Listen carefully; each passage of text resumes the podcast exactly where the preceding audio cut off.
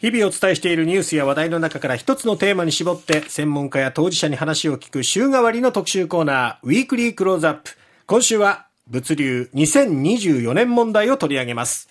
流通経済大学流通情報学部教授の矢野裕二さんです。物流と言いましても、まあ、トラックだけではなくって、まあ、はい。鉄道ですとか船だとかはいはい。飛行機っていうのもありますけども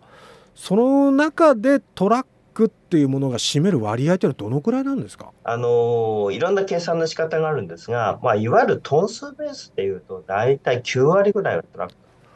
9割？ですから圧倒的にやっぱりトラックが多いんですね。今の流れで、やはり、まあ、船を見直そうとか、鉄道を見直そうとか、大手宅配便会社が専用の、まあ、航空便を、えー来年ぐらいからやるとか、まあ、そういう動きも出てますんで、まあ、そういう意味では今まで以上にいろんな輸送機関を使ってですね、運んでいこうっていうのは活発、特に長距離については活発化する。九州で言いますと例えば鹿児島で採れた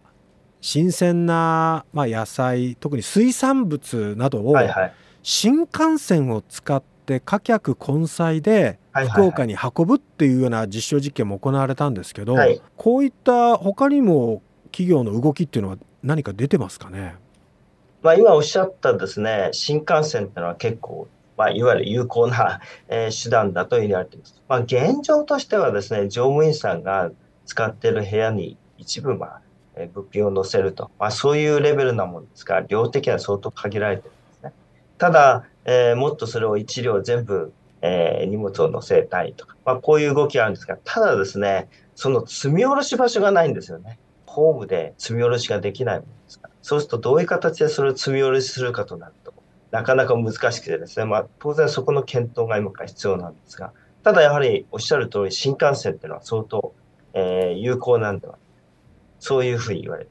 インターネットでのショッピングなどがコロナ禍もあってかなりこう普及していきましたけれども、その企業側は2024年問題に対してこうどういうふうに取り組んでるんですかね？いかにドライバーを増やすか、うん、それは自社のだけでなくてアウトソーシングも含めてドライバーを増やすと、まあ、そういう動きは当然してますし、うん、それからまあ一つやはりコロナで大きく変わったのが、置き配が非常に増えた。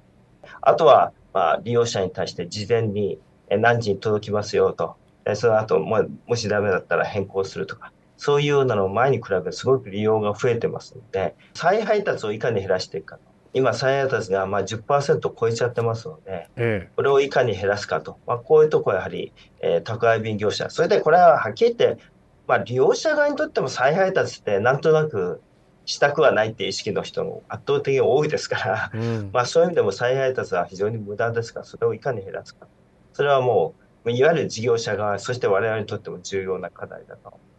宅配ロッカーとかいろんなのがありますので、まあ少しずつそういうのはやはり増えてきてます。ただ、逆に言うと、えーとにかく宅配便の個数が増えてるので、やっぱり宅配ロッカーとかそれが間に合わないんですよね。ですから、まあそういうのもいかに整備していくかとも含めてですね、多様な受け取り方法と、それからいかにその事業者側と、まあ、利用者側のその情報がきちんとうまく、あの、情報交換して、ちゃんとこの時間に持ってきてくださいって言って、それがうまく指定できれば、再配達は相当減ると思う。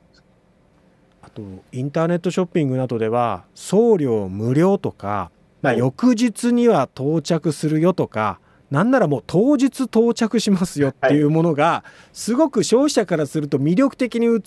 たんですけどこういうのも変化出そうですか？まあそうです。ね。まずは根本的に宅配便自体の値段はやっぱり、えー今年の3月に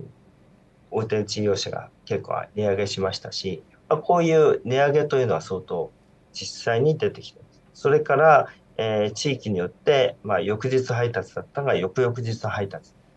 まあ、こういうサービスも相当変わってきてますんで、まあ、そういう意味ではサービス水準が変わる、値段が変わる、まあ、いうことがまあ出てくる。で、もう一つの今おっしゃった送料無料というところなんですが、これ送料無料という言葉が非常にですね、誤解を与えるということで問題になっているわけですが、これ自体はですね、じゃあ送料を有料化するかという議論をしてるんではなくて、えまあ、送料自体が実際にちゃんとかかってるんですよ。まあ、そういうことをちゃんと伝えてくださいね。ですからそれは、えー、商品価格に送料が含まれてますとか、あるいは、えー、例えばネット通販事業者が、えー、送料を負担してますとか、まあ、そういうことを明確にしてくださいよと、まあ、そういう意味なんですね。我々消費者としてこれから2024年問題向き合うときにどういう心構え心がけをするのがいいんでしょうか？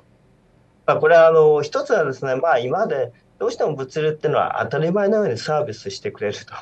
まあ、そこはどうしてもコストもかかるしそれから相当無理して運んでるというところがありますのでやはり物流サービスっていうのをもう少し、え見直してほしいというのがまずあると思います。まあ、そういう中で実際にいかにコストってがかかり、そしてその中で私たちが、まあ、そういう無駄をいかに減らすかにちゃんと協力していく。まあ、こういうことをですね、やっていただくのと同時に適正な運賃にしていくと。まあ、こういうことも重要だと思います。あと、なり手がいないトラックの、まあ、ドライバー不足っていうところに対して、矢野先生が考える解決策って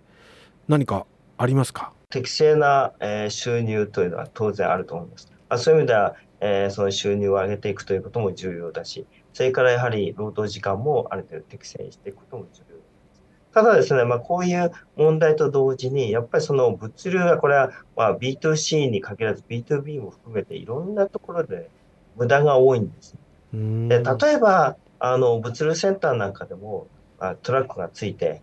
積んだり下ろしたりするために、ずっと待たされるっていう時間結構長く発生してる。で何時間もそれも2時間、3時間とか待たされたり、あるいは、えー、現状でも、まあ、積んだり下ろしたりするのを全部手でやってる場合が結構多いんですね。うん、これもドライバーははっきり言って、えー、無料でやってる場合が結構多いんです。で、そうすると、やはりその無料で、えー、積んだり下ろしたり、そういう作業ってやっぱり相当きついので、まあそういう意味ではですね、そういうところをやはり見直していく。ここにやっぱりメスを入れるというか、はい、変えていかないとってことですね。はい、そういうこと。です。うん。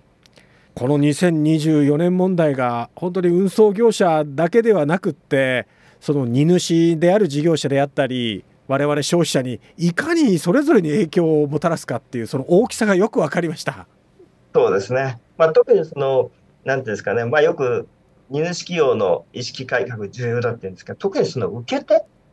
荷物を受け取る側の着荷主っていうんですかそこが変わることによって相当大きく変革すると思うんですよ。つまりは大抵我々もその宅配便の時もいつ持ってきてとかそういう荷物を頼んでる受け手ですよ。はい。まあこれは企業でも同じなんですけど。ですから受け手の方がこれを頼むということは物流にどれぐらい負荷がかかるこれはあんまり考えてないんですよね。実を言うと。ですからそこの受け手のところサービスを結果的にこういうことをお願いしてるという物流のそれをお願いしてるというところがそういうどういう負荷がかかってるかを理解してくれると随分変わる今まで送り手と受け手のバランスシーソーで言ったらずっと受け手の方にドンとこう 重きには